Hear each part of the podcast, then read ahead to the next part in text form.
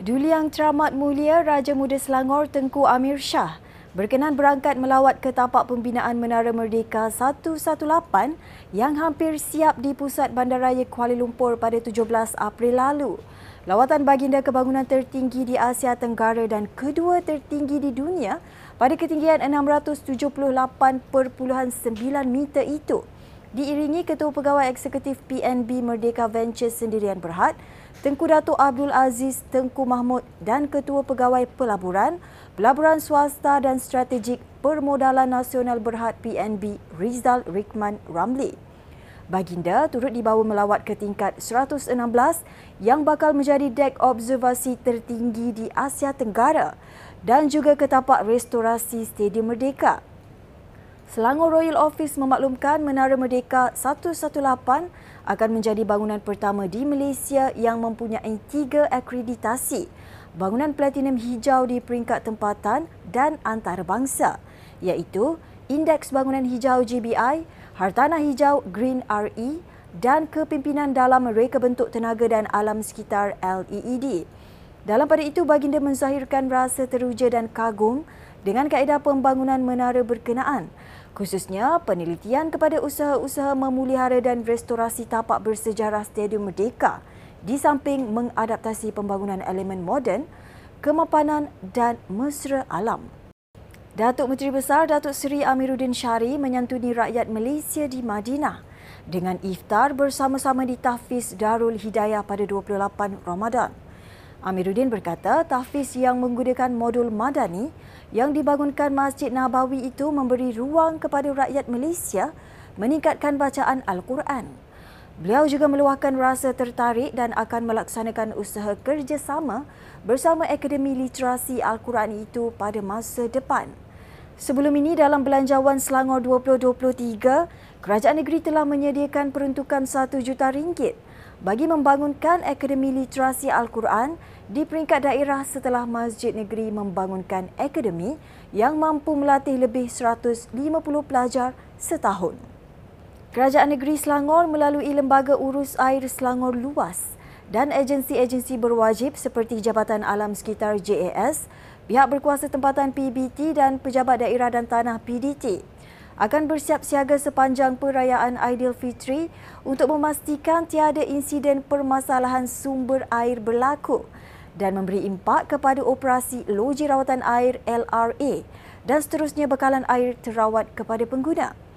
Esko Alam Sekitar Hiloisian berkata, op sumber air 24 jam oleh luas akan terus dilaksanakan dan dipertingkatkan terutama di musim perayaan. Operasi tanpa henti dilaksanakan di kawasan lembangan Sungai Selangor dan Sungai Langat yang meliputi rondaan dan pemantauan statik di lokasi strategik dan titik panas. Tambahnya, kerajaan negeri menyeru semua pihak agar tidak mengambil mudah pengurusan sisa yang dihasilkan sama ada domestik atau komersial. Loisian juga menyeru orang ramai supaya melaporkan segera kepada luas melalui talian WhatsApp 019 2647904 atau email aduan at luas.gov.my jika terdapat sebarang aktiviti mencurigakan. Barangan asas yang dibawa ke jualan Mega Ehsan Aidilfitri di Pasar Tani Kekal Puchong habis terjual dalam tempoh kurang 3 jam semalam. Pihak Lembaga Pemasaran Pertanian Persekutuan FAMA memaklumkan orang ramai beratur seawal 6 pagi untuk mendapatkan barangan yang dijual murah 30% berbanding pasaran meskipun program bermula 7 pagi. Pegawai Fama Daerah Petaling Muhammad Sukri Abdul Rahim memaklumkan tiga barangan yang paling dinanti pengunjung ialah 1,300 ekor ayam, satu tan daging serta 1,200 papan telur ayam. Beliau berkata Fama turut membantu mempromosikan program anjuran kerajaan negeri melalui Perbadanan Kemajuan Pertanian Selangor PKPS supaya lebih ramai rakyat mendapat manfaat. Beliau berkata demikian ketika ditemui di jualan Mega Ihsan Aidil Fitri, Pasar Tani Kekal, Puchong. Okay, hari ini Alhamdulillah kita mengadakan program uh, jualan Ihsan Aidil Fitri 2023 di mana kami memfokuskan barang-barang keperluan makanan untuk persiapan Hari Raya. Antara barang-barang yang kami highlightkan hari ini adalah seperti beras 5 kilo, minyak 5 kilo, telur dan juga uh, buah-buahan dan sayuran. So hari ini kita memberi uh, kupon uh, maksudnya uh, harga-harga potongan lah kepada uh, untuk komoditi tertentu macam beras hari ini kita kita jual RM RM10. Uh, minyak kita jual dengan harga RM25 dan telur sepapan kita jual harga RM10. So alhamdulillah dia punya sambutan yang menggalakkan daripada pengunjung-pengunjung sekitar kawasan uh, PTK Puchong ni iaitu kawasan Pasar Tingkal Puchong.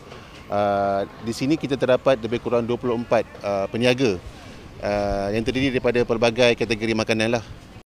Ketibaan Perdana Menteri Datuk Seri Anwar Ibrahim pada 5.40 petang disambut ceria orang ramai termasuk pengunjung dan peniaga Bazar Ramadan Kompleks PKNS.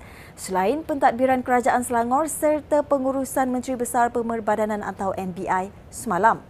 Sempena program santunan Ramadan Malaysia Madani ke Selangor, Anwar meluangkan masa kira-kira 20 minit menyantuni peniaga dan pelanggan selain bersuah foto bersama pengunjung. Menariknya, ketika melawat gerai jualan, ada antara peniaga menghulurkan juadah seperti pulut mangga, bubur dan tepung pelita kepada Perdana Menteri secara percuma. Namun Anwar tetap membuat bayaran. Dalam program sama, sebanyak 2,000 voucher rahmah platform Selangor Plats bernilai RM5 diagih kepada pengunjung Bazar Ramadan Kompleks PGNS Shah Alam. Ketua Komunikasi Sosial Korporat MBI, Ahmad Azri Zainal Nur berkata, agihan voucher serta 500 beg mengandungi dua balang kuih raya sumbangan MBI turut dilakukan Perdana Menteri. Dalam perkembangan lain, sebelum ini 8,000 voucher rahmah telah diagih di Bazar Ramadan Seksyen 7 Shah Alam, USJ 4 Subang Jaya, Damansara Damai dan Cyberjaya Park. Perdana Menteri Datuk Seri Anwar Ibrahim meluangkan masa berbuka puasa bersama lebih 500 penduduk sekitar daerah Klang di Masjid Ahmadi Rantau Panjang semalam. Ketibaan beliau disambut Setiausaha Kerajaan Negeri Datuk Haris Kasim dan Esko Industri Halal Muhammad Zawawi Ahmad Mubni. Beliau menghadiri majlis tersebut sempena program Santuni Ramadan Malaysia Madani ke Selangor. Sebelum itu, beliau mengadakan walkabout beramah mesra bersama peniaga Bazar Ramadan di Kompleks Perbadanan Kemajuan Negeri Selangor PKNS. Dalam ucapannya, beliau menasihatkan umat Islam supaya mengambil kesempatan memanfaatkan penghujung Ramadan dengan membersihkan diri dan jiwa. Anwar juga sempat menunaikan solat maghrib berjemaah bersama penduduk di masjid berkenaan. Dan ada masa dan kesempatan yang baik satu dua malam ini kita munajat